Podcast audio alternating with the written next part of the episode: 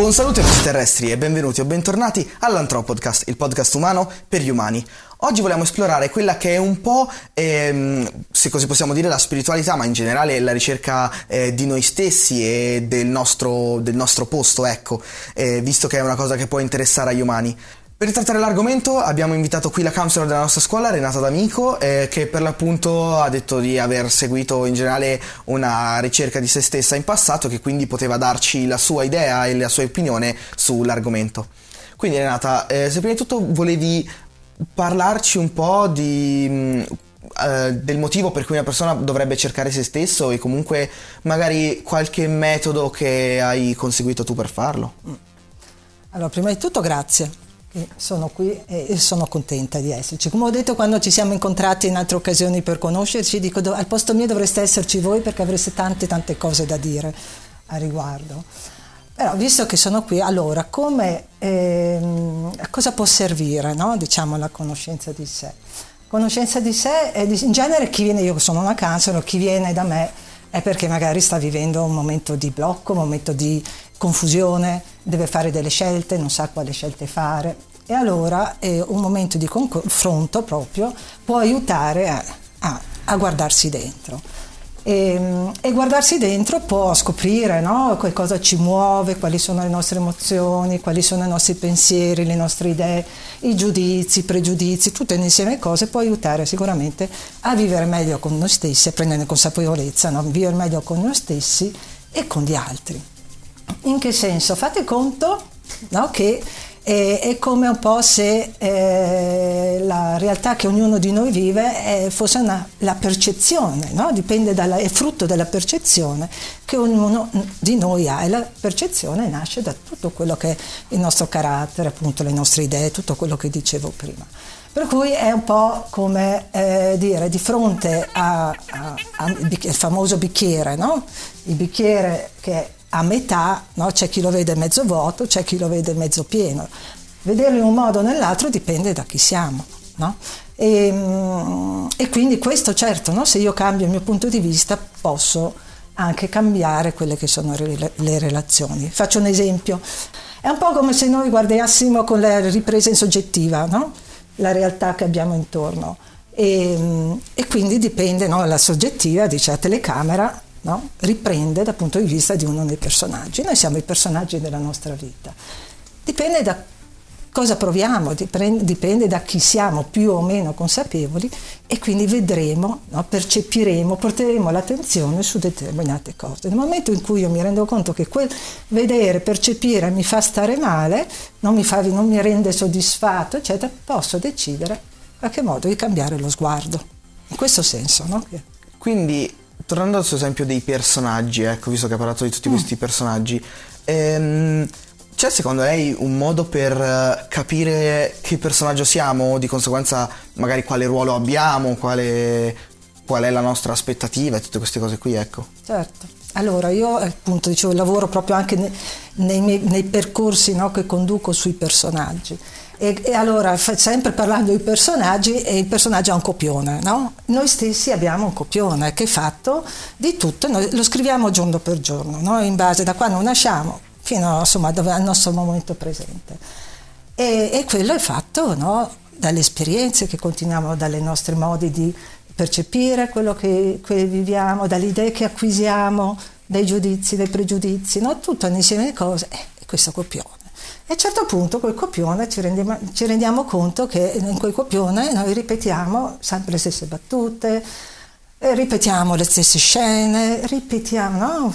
E ci ritroviamo magari a ripetere ciò che non ci fa stare bene. E quindi arriva il momento in cui, no? Forse dico, bisogna cambiare copione, riscriverlo, rivederlo. Quindi quando vengono da me le persone no? per chiedere questo, io di solito indirizzo anche Uh, proprio a scegliere tra i personaggi reali, attuali, del passato, personaggi del, fi- del cinema, personaggi dei libri, eh, qualcuno che ispira. Non, non, necessariamente non dico devi identificarti in quello, no, portare, a volte dico anche portane più di uno. E cosa si scopre? No? Che quando osservando questi personaggi, ovviamente il mio compito è fare delle domande, no? Perché quando si, e allora a volte si identificano le persone, questi personaggi, perché riconoscono già aspetti di se stesse.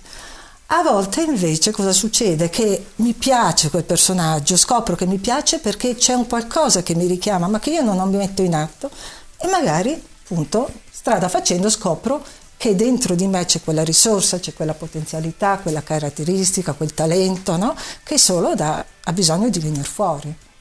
E um, pensa che ci sia, eh, sempre mm, seguendo su questo filone dei personaggi, eh, ci siano magari delle, mh, mm, delle, percezioni di cui parlavamo prima o delle caratteristiche dei personaggi che sono un po' comuni a tutti, a tutte le persone, oppure comunque è una cosa che non ha proprio nulla a che fare con gli altri? Allora, un qualcosa che attraversa tutti i personaggi e tutto l'essere umano sono le emozioni, per esempio.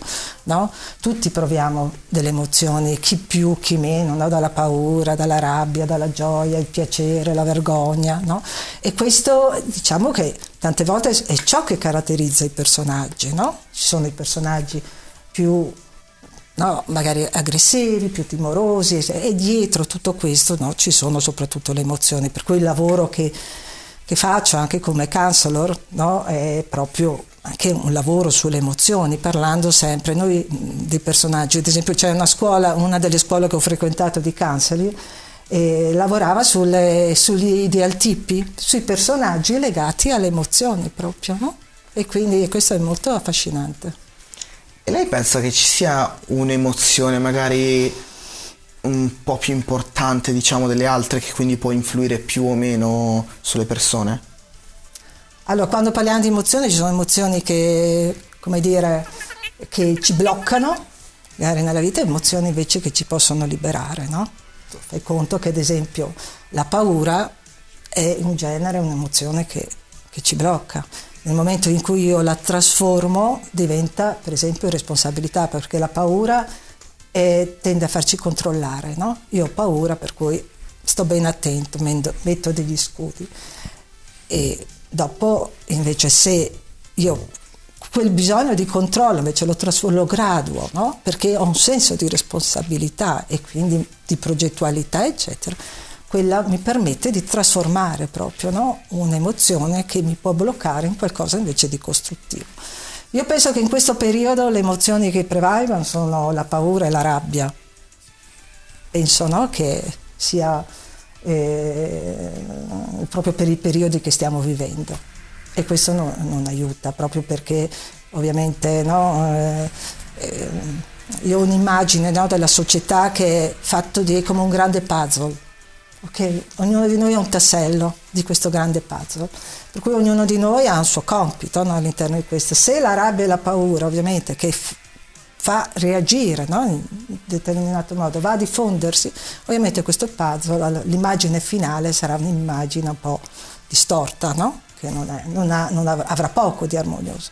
Se noi riusciamo a trasformare questa, queste emozioni, invece può modificarsi e dobbiamo partire da noi, dai singoli tasselli proprio.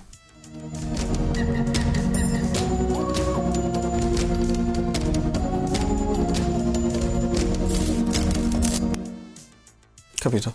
Quindi, se ho capito bene, quello che lei voleva anche intendere è che eh, anche nel caso ci siano delle emozioni negative, è giusto provarle e bisogna più che imparare a non provarle, imparare a trasformarlo in qualcosa di positivo, come diceva lei, ad esempio la paura in uh, ragione, in generale in un uh, controllo piuttosto che in un blocco.